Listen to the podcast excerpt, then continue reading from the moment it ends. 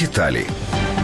Армія Німеччини вважається однією з найсильніших в Європі. Численність військових у армії Бундесверу становить близько 185 тисяч військових та 56 осіб, залучених в армійські структури на цивільні посади. Німеччина володіє потужним повітряним флотом. Армія Великої Британії відома своїм військово-морським флотом. За попередніми даними, британська армія налічує близько 200 тисяч осіб. Підрозділи особливого призначення та спеціальних операцій у складі британської армії є невеликими, але вони знаходяться серед кращих в світі. Війська Франції налічують 259 тисяч осіб. Резерв французької армії становить 419 тисяч чоловік. Гордість Франції – військово-повітряні сили, які за потужністю можна порівняти з військово-повітряними силами будь-якої іншої армії світу.